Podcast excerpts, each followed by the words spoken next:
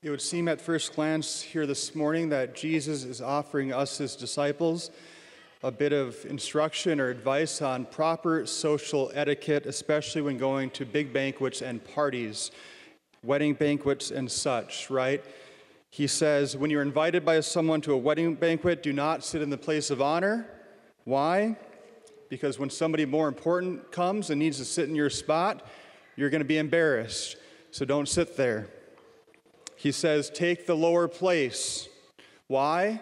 So that if a higher place happens to open up and you get invited to the head table, everyone will look and say, Wow, look how important you are, and they will hold you in esteem. He even gives advice for hosting parties. He's saying, when you're putting together your invite list, do not invite the rich, do not invite those who can repay you, but invite the poor, the blind, the lame, the crippled, in a word, those who cannot repay you. Jesus is offering us proper social etiquette. Is that all? I sure hope not. Jesus is always doing something more, everyone. This is not proper social etiquette so you and I don't commit party fouls next time. Okay?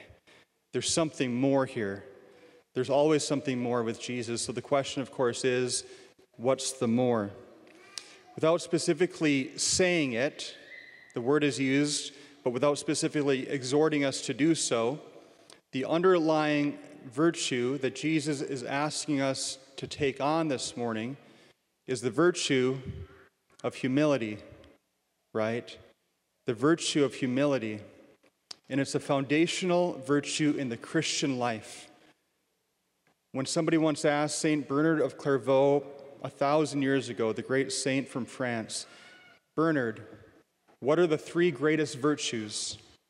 His response humility, humility, humility.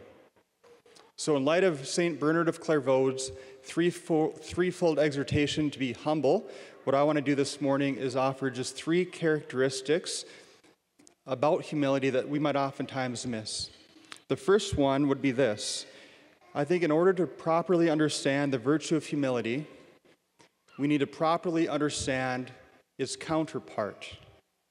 What is the opposite of humility? Well, pride, right? And pride is not only the capital sin, it is the capital of the capital sins. And so, if pride is the capital of the capital sins, humility, its opposite, you could actually make the argument, is the greatest human virtue we could have. Uh, a lot of the saints call humility the queen of the virtues. So, what is pride? I think oftentimes when we think of pride, we equate pride with arrogance, right? We could think of somebody who's on TV, we think of somebody who's, you know, a, a politician type, smarmy type attitude, okay? Pride is much more than just arrogance. So, what is pride? The proper biblical understanding of pride would simply be this self sufficiency, self dependency.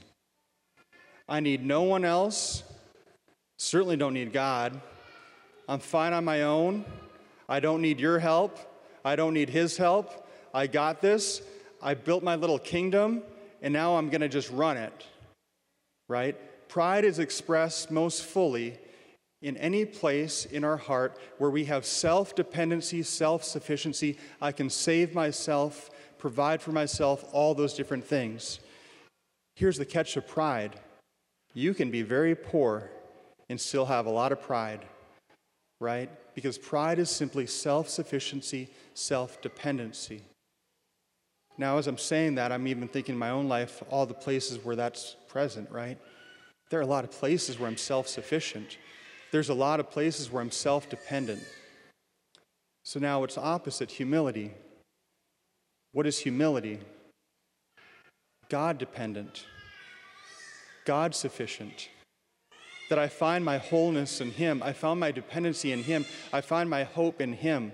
I find my source of happiness and joy in Him, right? That my life is built on Him and not self. That would be true humility. And by the way, in case you're wondering why I know so much about humility, I happen to be an expert in it. Okay? Just kidding, that was a joke. I know it's early. So that'd be the first part about humility. Second aspect about humility St. Thomas Aquinas defines it as this seeing oneself as God sees you.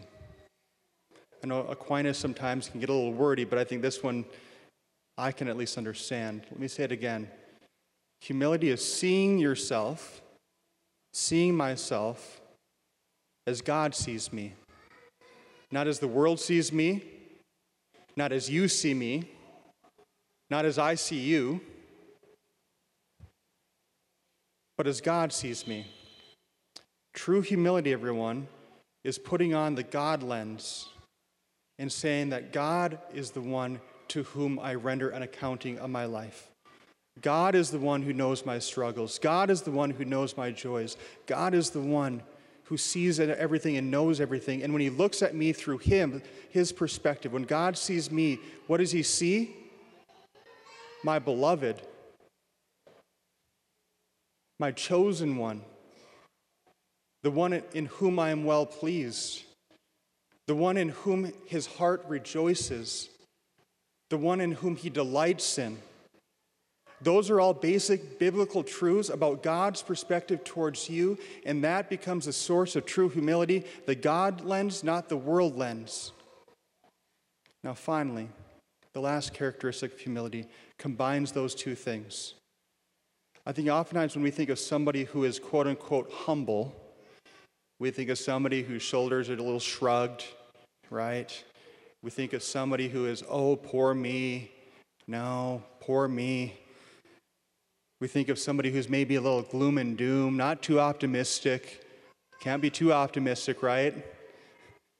We think of somebody, maybe for those of you who watched Winnie the Pooh, uh, somebody like Eeyore. Okay? You know Eeyore, ho hum. That's not humility, that's something else. So, what does humility produce within us? If true humility, everyone, is God's sufficiency over self sufficiency. If true humility is the God lens over the world lens, do you know what fruit that produces in your life and mine? Actually, the fruit of confidence. Being confident before the Lord, not, not proud, of course, not arrogant, not hypocritical, not self righteous, but true humility produces within us a certain level of confidence because my life is in His hands and He takes care of me no matter what. Do you have that level of confidence in your life? Do we have that kind of confidence in our relationship with the Lord? Because humility produces such confidence. Now, I want to give you close with an image here this morning that's on my mind this time of year usually. The image comes from um, the morning of September 11th, 2001. Um, like I said, this fall weather usually makes me think of 9 11. And on that terrible Tuesday morning, as all heck was breaking loose out east, um, the different news agencies were having a hard time keeping up. And some of you might remember being glued to the TV watching as the information came in bit by bit.